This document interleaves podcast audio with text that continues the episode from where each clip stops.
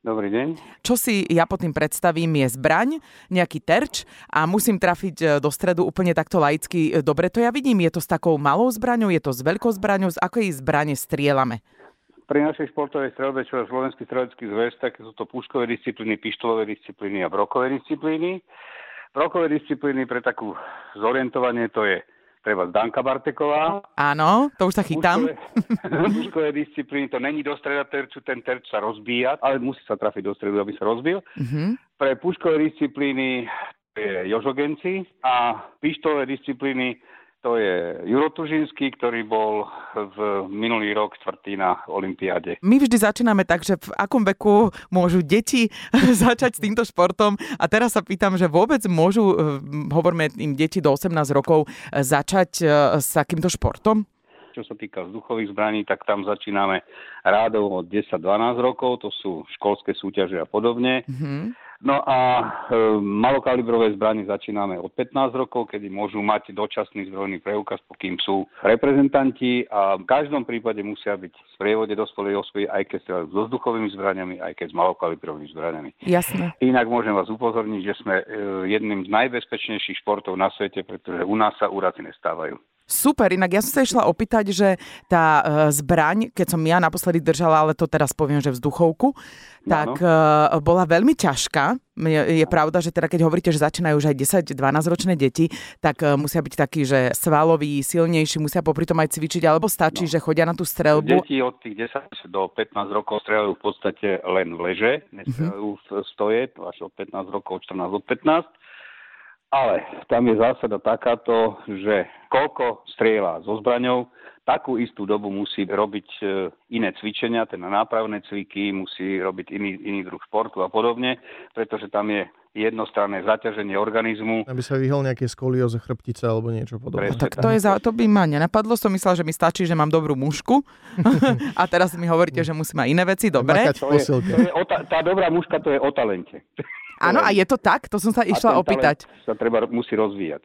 Takže vy o, pri nejakom 10-ročnom dieťati dokážete, keď príde prvýkrát, dáte mu e, tú zbraň a on strelí a teraz nie náhodou, ale naozaj trafi ten, e, ten terč alebo niekam, kam strieľa, tak vy si poviete, že ten je dobrý a rozvíjate ten talent a potom sú ľudia a deti, ktoré prídu a vôbec netrafia.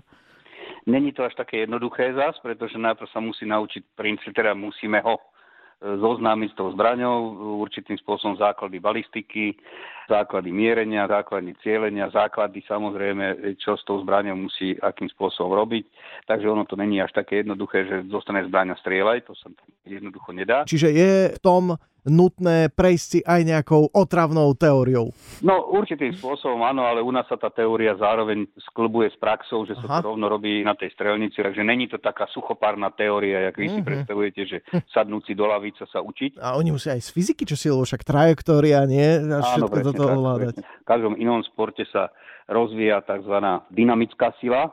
U nás sa ten človek učí získavať statickú energiu a vlastne u nás sa nerozvíjajú tie svaly čo sa týka dĺžky, že sa predlžujú tie svaly a sa robí veľký objem svalov, ale sa vlastne tie svaly určitým spôsobom skracujú, tým pádom sú pevnejšie, silnejšie, stabilnejšie a sa nechvejú. Mm-hmm. To je prvý základ, aby to dieťa mohlo aj takéto veci. Je tam tá ergonomia, musí byť pre toho športového strelca je určitým spôsobom daná, tak ako každého iného športovca. Samozrejme, že je to také ľahké roztrénovanie, rozdýchanie sa a podobne, koncentrácia. Niektorí strelci a hlavne teda už tí dospelejší robia aj jogu. Športová strelba je vlastne na dá sa povedať 50% psychika. Mm-hmm. Zostaňme ešte pri čísla chvíľu a prejdeme si finančnú stránku športovej strelby. Ako veľmi ano. finančne náročné je tento šport? Taká vzduchovka, ktorou strieľa taký priemerný strelec v tých 15-16 rokoch je rádovo od tých 1500 do 3000 eur, tá malokalibrová zbraň rádovo okolo tých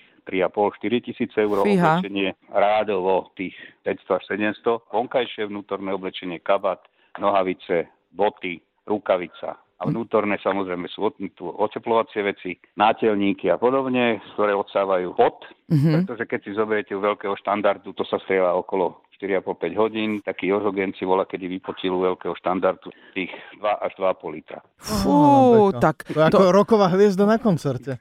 To je absolútne oveľa náročnejšie, ako to som je... to ja videla, doteraz, do... a nie len finančne. Absol Pozor, to je v absolútnej koncentrácii. Mm-hmm. Jasné. Človeka Jasné. nemôže nič roz... No a čo sa týka tých e, najkvalitnejších strelci u puškových disciplín, teba tá zbraň, taký Blajker stojí 10 tisíc eur, oblečenie rádovo tisícku.